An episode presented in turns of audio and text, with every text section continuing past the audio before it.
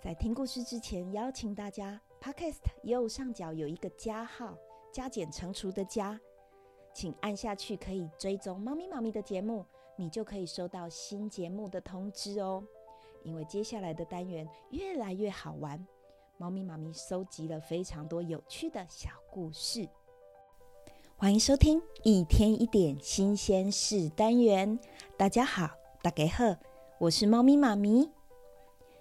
上两集讲到世界上最高的摩天大楼哈利法塔，还有台湾最高楼台北一控一，台北一零一。这一集，猫咪妈咪要继续来跟各位小朋友介绍台北一零一更多有趣的小故事。先让各位小朋友猜猜看，什么是台北一零一？最消耗能源的装置，嗯，是水塔，还是它的外墙电灯，还是冷气呢？猜到了吗？答案就是冷气系统。因此，台北一零一一开始就装了冰水主机空调系统。哎，冰水，没错，就是很冰的水哦。每到晚间的时候，冰水主机会制作五度的冰水，接着打到各楼层的空调箱，用来做什么呢？它可以降低空调出风的温度，所以可以省钱又省电。最重要的是环保，所以这也是一零一成为绿建筑的主要原因。还有哦，台北一零一采用双层的。隔热辐射玻璃，诶，双层玻璃可以用来做什么呢？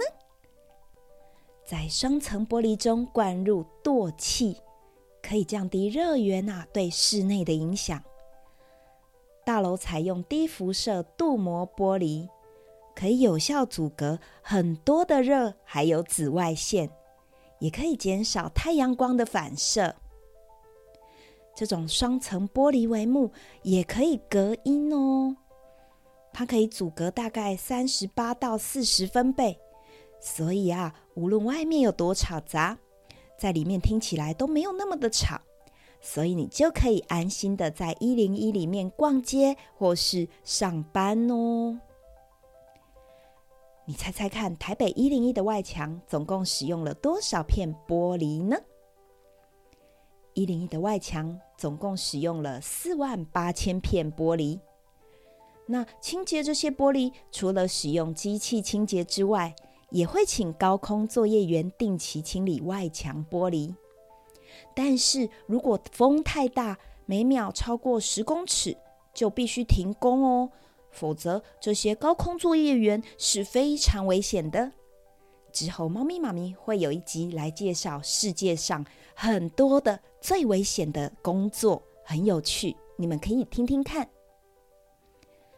它每一面墙面都需要三个月的时间才能清理完毕，所以啊，如果要清理完整栋大楼，要花上好多时间呢。其实一零一的最顶端是什么？你们知道吗？尖尖的那一根。它是通讯塔尖哦。一零一还使用了总共长度长达三千八百公尺的避雷铜带，还有一百一十支跟我们的手臂一样长的小型避雷针，设置于露台上，环绕整栋大楼。这是为什么呢？为了避免四面八方出现的闪击现象。因为如果真的遭到雷击，会经由避雷铜带将这些雷传导到地面，所以这些避雷铜带就像是一零一的金钟罩。台北一零一还有一项最重要的设施，也可以参观，猫咪妈咪也有看过哦，就是阻尼器。什么是风阻尼器呢？阻尼器主要的作用就是产生反作用力来平衡整栋大楼，它可以减少大楼的晃动，因为如果摇晃超过一公尺，里面的人就会不舒服。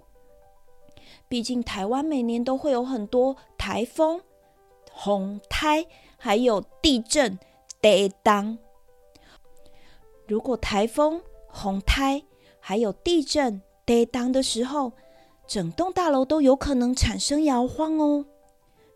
这个时候，风阻尼球是绝对不可以缺少的。风阻尼球的重量非常的重，大概有六百六十公吨。而且仔细的算算看，可以发现风阻尼球啊是由四十一层的钢板组成的。当初在建造大楼的时候，运送卡车还有吊车都没有办法承重诶，因为实在太重了，而且要把它吊到非常高的楼层，所以是将它拆成一片一片，分成好几段，送到八十七楼，才有今天的风阻泥球。所以小朋友如果有机会去参观一零一，也可以看到这个风阻泥球。非常的壮观哦！今天的故事说完了，我们刚刚学到了两个台语，一个是台风“风台”，一个是地震“地当”。如果有台风来了，你就可以说“呜呜风台要来呀”。如果你发现有地震，你可以说“啊救命，有地当，就恐怖诶”。意思就是。哇！救救命啊！有地震，好恐怖哦！这个时候应该是恐惧，对吧？恐惧就是害怕的意思。所以，如果你很害怕，你可以说我很紧张，我很担心，我很不安。如果你非常的害怕，你可以说我很惊恐。我很忐忑不安，这就是今天的一天一点新鲜事单元。最后，猫咪妈咪要工商服务一下哦。为什么刚刚要教小朋友这一些有关情绪呢？因为情绪认知的第一步就是认识情绪。如果你想了解一个人的情绪，或是他潜意识在想什么，或是想贴近对方的心来了解对方，你可以考虑猫咪妈咪儿童成人心理绘画分析，完全不用绘画技巧，透过一个人画的图，你就可以看出他潜意识有可能在想什么。猫咪妈咪今天的故事就说到这里，各位小朋友，拜拜。